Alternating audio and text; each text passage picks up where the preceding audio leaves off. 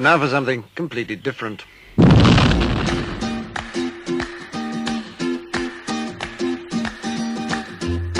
A radio show about books. Didn't think it through at all.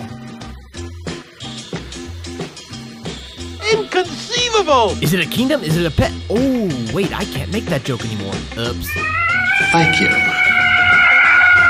Tarzan of the Apes, brought to you from out the pages of Edgar Rice Burroughs' immortal book. Oh, wow. In the beginning, the universe was created. This has made a lot of people very angry and been widely regarded as a bad move. And now for your host, Daniel Thompson, a completely underqualified buffoon who has no idea why he's here in the first place. And all were amazed and said, This guy is really good. Do you do children's parties? Hello, how's it going? How's it going in the hood? It's all good in my hood. That's going down in the books. I officially cannot stop saying this. Like boom shakalak and crackalack and it's here to stay. But how y'all doing today? It's a good day to be alive. I'd even say it's a good day to be awake. And that's saying a lot because it is way too late at night at this time of recording and I should be in bed. Hmm It's a thing. We have Sarah in today. Sarah of the Owians. The Owians. Like half of y'all listening are from OYAN anyway, so, you know, OYAN represent. Kaboom. Shout out. Making that a thing. And we are talking about Write What You Know because people say that way too much. Write what you know, write what you know. And we decided to talk about it. And Sarah is an authority on Write What You Know because one of her stories is based on her life experiences. And I got I got to warn y'all up front, there's a bit of a content warning here. I don't normally do this. Normally we're pretty we're pretty family friendly in the contents, but this is a true story and there's some harsh stuff in it. So, just a little bit of a warning to you guys. If you all aren't chill with that, you may want to skip this and move on to the next couple episodes. I'll catch you around. But Sarah Erickson, right where you know, it's a thing.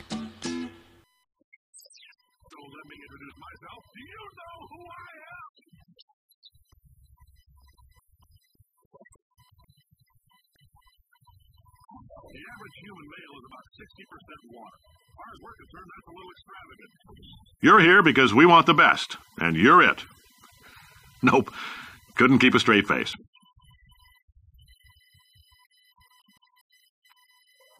I am no man. Hey everybody, welcome back. I have today with me my friend Sarah. She is an OYAN alumni, and your last name keeps changing on Facebook so often that I don't actually know what your real last name is. Like you have a pseudonym last name. What is your actual last name? My actual last name is Erickson. Okay, that's what I was thinking. Sarah Erickson, OYAN alumni, writer of some very nice things. We met back at the Winter Workshop in oh gosh, what was that? 2013? Um, eh, yeah, I think it was 2013. Yeah. Yeah. I guess technically that's not that long ago. it feels like it's been forever though. It does. Well, we were talking online for a lot longer than that, though. That is true. That is true, and uh, and we haven't talked hardly f- for forever. Yeah, I know college has been keeping us busy, huh? College is the devil when it comes to social life. no kidding. You'd think otherwise, but oh well. So today specifically, we're going to be talking about the write what you know mentality because I, I hear it espoused a lot. People are always like write what you know, write what you know. Write what you know has been kind of a, a thing, but people like me, we don't like writing what we know. We like writing historical fiction or sci-fi or fantasy, but it does it does work a lot as you've seen. Mm-hmm. Like you, you your whole thing was, and I was, I was it during the Winter Workshop that you wrote this this short story. It was um, the what I was short story. Yeah, um, I went to my room after the first uh, show. I probably annoyed my roommate because I was up till about 2 a.m. I had this sudden burst of inspiration. I sat down, in about two hours, I wrote a short story um, that was a piece of fiction. It was a true story, and it was technically from my experience, um, but at the same time, it was all something I had learned over time as well. Yeah. Do you mind sharing with us uh, what? I know, I know, I know it. Would you be comfortable sharing bits of it just so they have a background? Absolutely. Um, basically, what happened was um, the first thing to know is that I am adopted.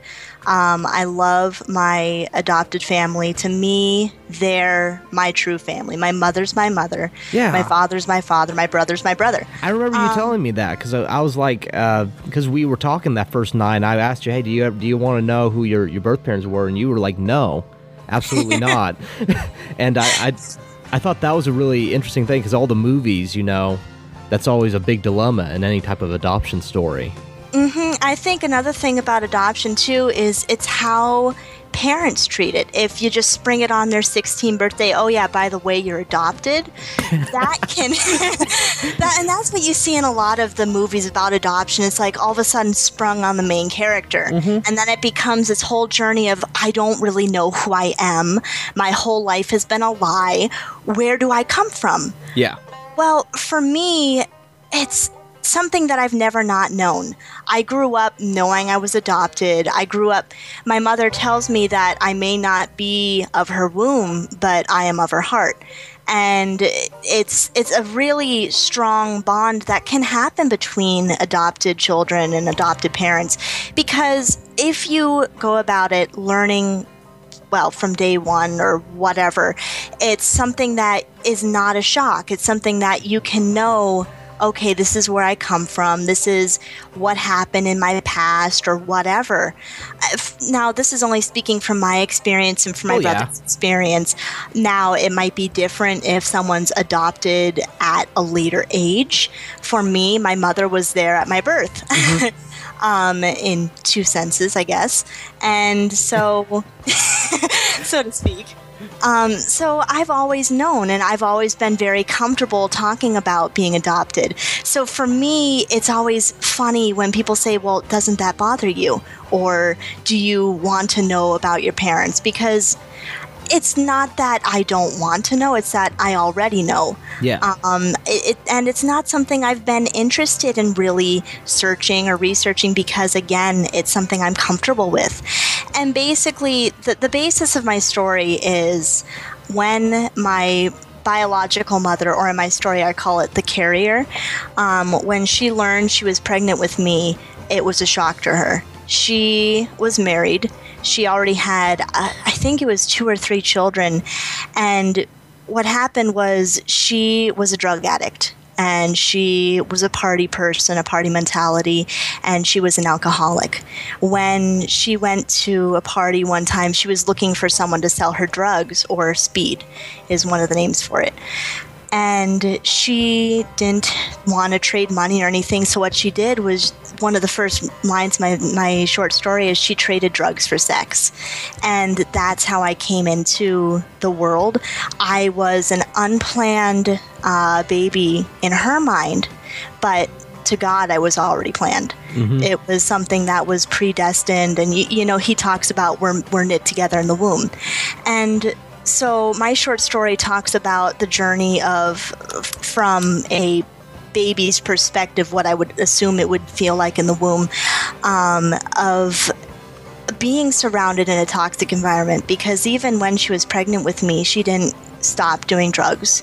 She didn't stop smoking or stop consuming alcohol at a at a extreme point. In fact, during the entire pregnancy, she only gained about eight pounds Oh my gosh. It, it was it was a very surreal experience. She went. She was uh, from a Christian Catholic background, and she never wanted to be religious. She ran away from God, and she basically hated anything to do with God and Christ.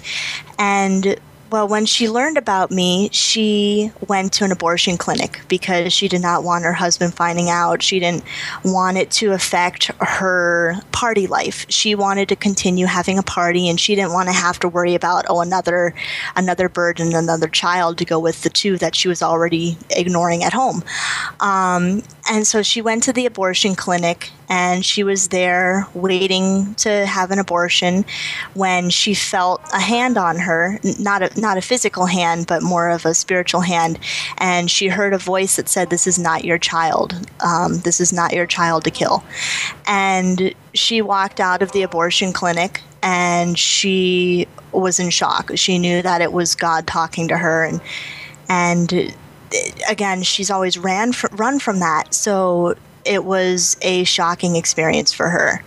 And that's when, um, basically, a long story short, she found my parents who worked with her from the minute they met her, and she went through a long um, experience of them supporting her, helping her through the birth, and it was hard on my on my uh, bio, on my adoptive parents as well because they would beg her to stop taking the drugs and they would beg her to stop the alcohol, but again, she didn't want to.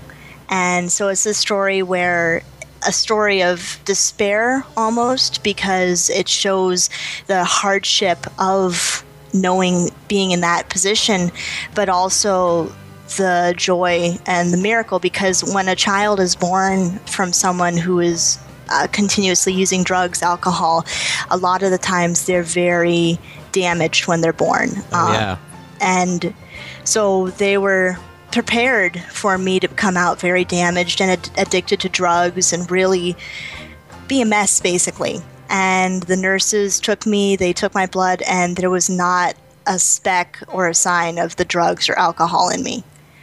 And so that's my story. And, and it's called Miracle Child because it was a miracle to us. God protected me in the womb, and it's been an amazing story for me to share with people and to share in writing as well, because it it's another way of writing from experience. While I don't remember necessarily it, it's something that I've always learned, I've always known about, and I've been able to have those feelings and to, to realize what would it feel like to put myself in that position again? What would it feel like not only for me as a child, but for her? The despair and the confusion.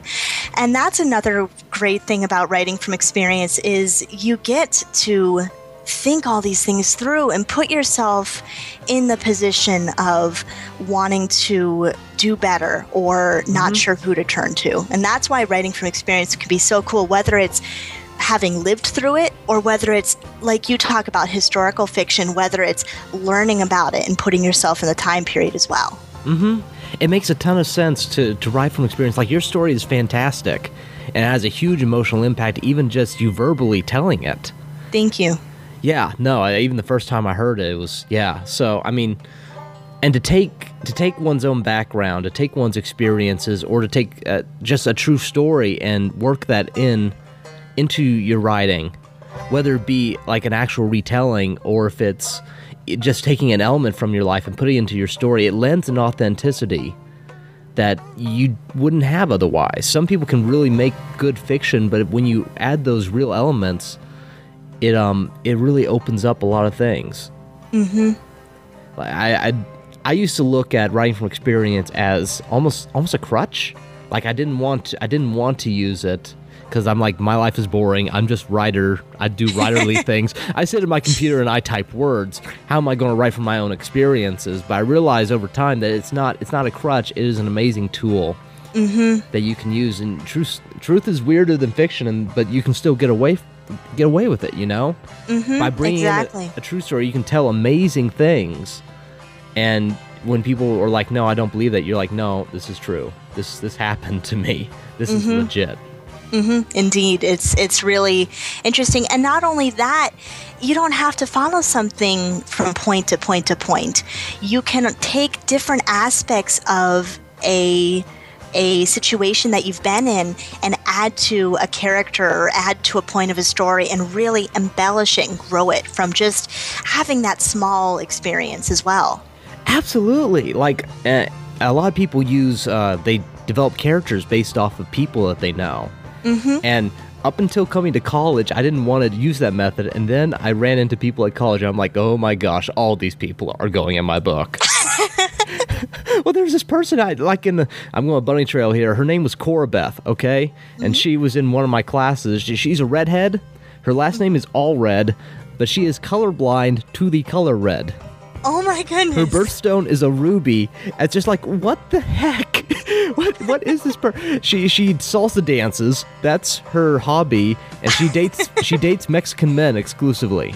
Oh my goodness. There's a story she told me. One day she looked out her window. She saw a coyote attacking her little dog, so she runs out, picks up the coyote, and throws it.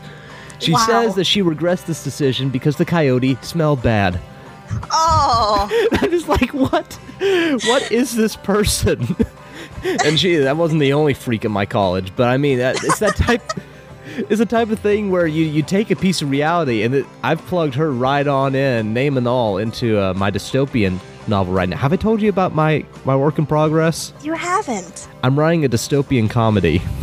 Oh, that's fantastic. I'm going to have to tell you about that. But hey, we are going to break for the time being. We are going to have a lovely midsection, and I will see you all again tomorrow for the next episode. Thank you and enjoy. Stop right there, podcast listener! Do you find yourself overwhelmed by an alarming realization that you haven't done anything in life? Do you find yourself incapable of comprehending this revolutionary idea of writing what you know because you don't actually know anything? Do you feel threatened by the slow decay of your flesh sitting in front of a glowing screen while your mortal life slowly seeps into oblivion? As an immortal pan-dimensional salesperson, I can't relate to any of that. But if you're thinking to yourself, gee willikers, I wish I had life experiences, then I can help! I've spent years developing a device that generates life experiences, and it's finally ready. I am pleased to present the Life Experience Generator device. For only $19.95, this computerized voice box will randomly generate suggestions that will set you on the path to greater understanding of the world around you, such as Lick that police officer on the ear. you see? Just follow the suggestions and you will have infinite material to work with for your latest story. Here's another one. Strike your neighbor's chihuahua repeatedly with an unripened banana. The wealth of experience you will incur from these suggestions is just $19.95 away, especially when you are told, Pour milk on yourself and run through Walmart singing I am King Waffle's Tomper. Do-da, do-da, Donald Trump's hair, I'm the Grand Sass Master. Your mortal friends will envy you. Human book publishers will contest for your work. Immortal pan-dimensional beings like myself will take notice from on high and make polite casual remarks to each other while sipping herbal beverages, especially when the device says, Walk into Comic Con wearing a Jar Jar mask, tell all the elves that you love their Zelda costumes, and then announce repeatedly how much you love the Hobbit film adaptations by George Lucas. Your mortality will thank you. Call now, only $19.95. Existential crises available on request. Some restrictions apply. See the alien for details. You're listening to This is serious. the very serious writing show.